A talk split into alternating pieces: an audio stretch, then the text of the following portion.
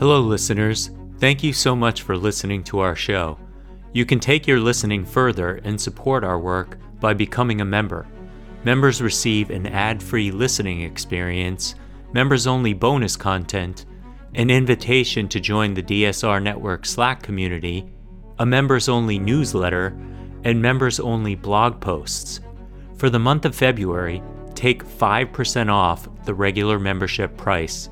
Visit thedsrnetwork.com slash buy and enter code DAILY. That's thedsrnetwork.com slash buy code DAILY. Thank you.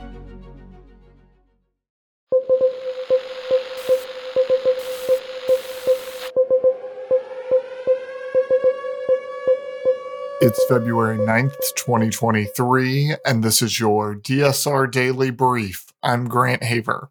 And I'm Chris Cotnor. Our top stories from international outlets this morning the death toll from the earthquakes that struck Turkey and Syria earlier this week rose to more than 15,800 today, as rescuers scrambled for survivors trapped beneath the rubble in freezing winter conditions, according to Deutsche Welle.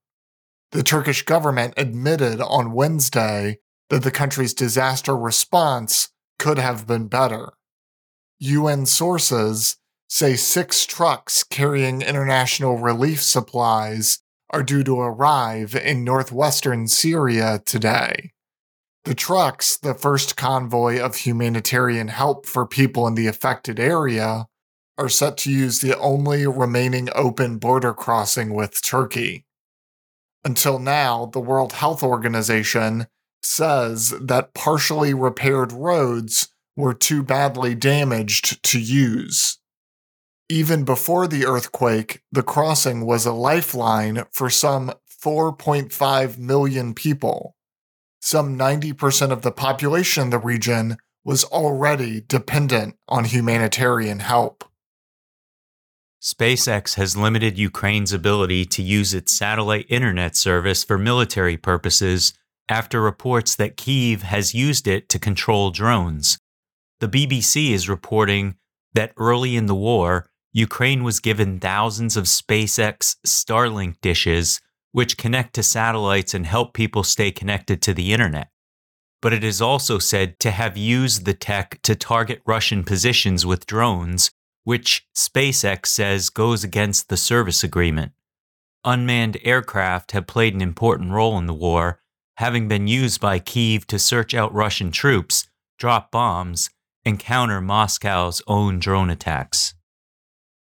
North Korea displayed the largest number of its longest range intercontinental ballistic missiles at a nighttime military parade yesterday, as well as mock ups of a new solid fuel missile under development, state media photos showed. The JoongAng Daily is reporting that photos also showed leader Kim Jong un and his daughter, Kim ae smiling from a viewing stand as they observed yesterday's parade in Pyongyang's Kim Il sung Square, which marked the 75th anniversary of the founding of the Korean People's Army. Pyongyang's state controlled Korean Central News Agency released photos that showed weapons in the parade procession, including at least Hwasong 17 intercontinental ballistic missiles carried by 11 axle transporter erector launchers, as well as five nine axle TELs carrying missile canisters representing solid fuel ICBMs. The United States currently has 44 ground based interceptors, but current military logic assumes four interceptors are required for each missile reentry vehicle.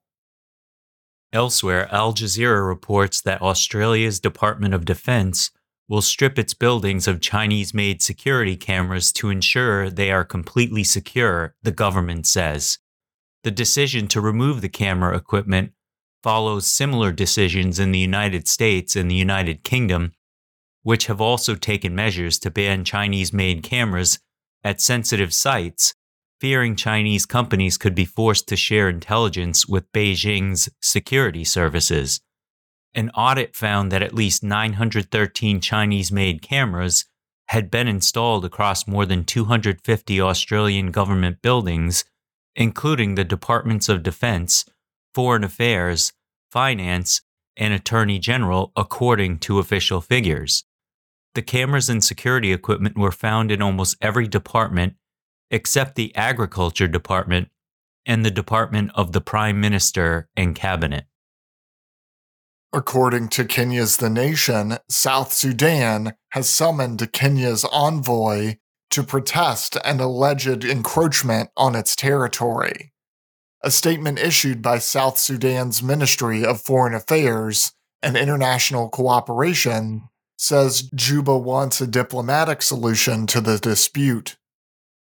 The minister, on behalf of the government of South Sudan, would like to assure all South Sudanese citizens that the highest levels of government are aware of the sensitivities at the border and are working in cooperation with our neighbors to ensure peace, prosperity, and maintenance of border integrity, it said. The two pastoral communities routinely cross their borders in search of water and pasture for their livestock. In South Sudan, local and state officials in the eastern equatorial state claimed in several interviews with media last week that a convoy of Kenyan security officers strayed briefly into South Sudanese territory. The debate over bullfighting's place in Spanish culture and society has been reignited after the country's Supreme Court ruled that the socialist led government had been wrong to exclude bullfights from a list of events available to young people through a free culture voucher scheme. The Guardian says that the government's decision to omit bullfighting from the list of live cultural events, however, angered the Fundación del Toro de Lidia, an organization dedicated to defending and promoting the activity. The foundation's president, Victorino Martin, said bullfighting was one of Spain's most distinctive cultural expressions and described its exclusion from the scheme as cultural censorship and an attack on freedom. The court ruled that there had been no justification for omitting bullfighting, noting that bullfighting had been declared part of Spain's cultural heritage under a 2013 law, adding that its cultural, historical, and artistic aspects had been afforded legal recognition. Reuters is reporting that Brazil's environmental and indigenous agencies have launched an enforcement operation in the Amazon rainforest to expel thousands of illegal gold miners blamed for causing a humanitarian crisis among the Yanomami people. Officials said yesterday armed agents of the government's Environmental Protection Agency, IBAMA, deployed by helicopter and motorboat since Monday, have arrested and removed dozens of miners in Brazil's largest indigenous reservation on the northern border with Venezuela. They set fire to wooden shacks and a hangar housing a plane at a clandestine airstrip used by miners to fly in supplies, according to images supplied by Ibama. In lighter news from the AP, India's government run animal welfare department has appealed to citizens to mark Valentine's Day this year not as a celebration of romance, but as Cow Hug Day to better promote Hindu values. The Animal Welfare Board of India said Wednesday that hugging cows will bring emotional richness and increase individual and collective happiness. Devout Hindus who worship cows as holy say the Western holiday goes against traditional Indian values. In recent years, Hindu hardliners have raided shops in Indian cities, burned cards and gifts, and chased hand holding couples out of restaurants and parks, saying that Valentine's Day promotes promiscuity. Hardline political groups like Shiv Sena and Bajrang Dal say such actions pave the way to reassert Hindu identity. That's all the news we have for you today. Be sure to rate, review, and subscribe so that more people can find the show. If you have a tip, topic, or correction you'd like to flag for us, please email us at podcasts at thedsrnetwork.com. Members of the DSR Network will receive an evening newsletter version of the DSR Daily Brief and bonus weekend briefs. Last weekend, we spoke with Ethan Kessler of the Chicago Council on Global Affairs about sanctions. If you aren't a member, go to thedsrnetwork.com and become a member to make sure you never miss any of our analysis. If you want more in depth discussion of these issues, be sure to follow the links in the show notes to read our sources and tune into our sister podcasts on the DSR network.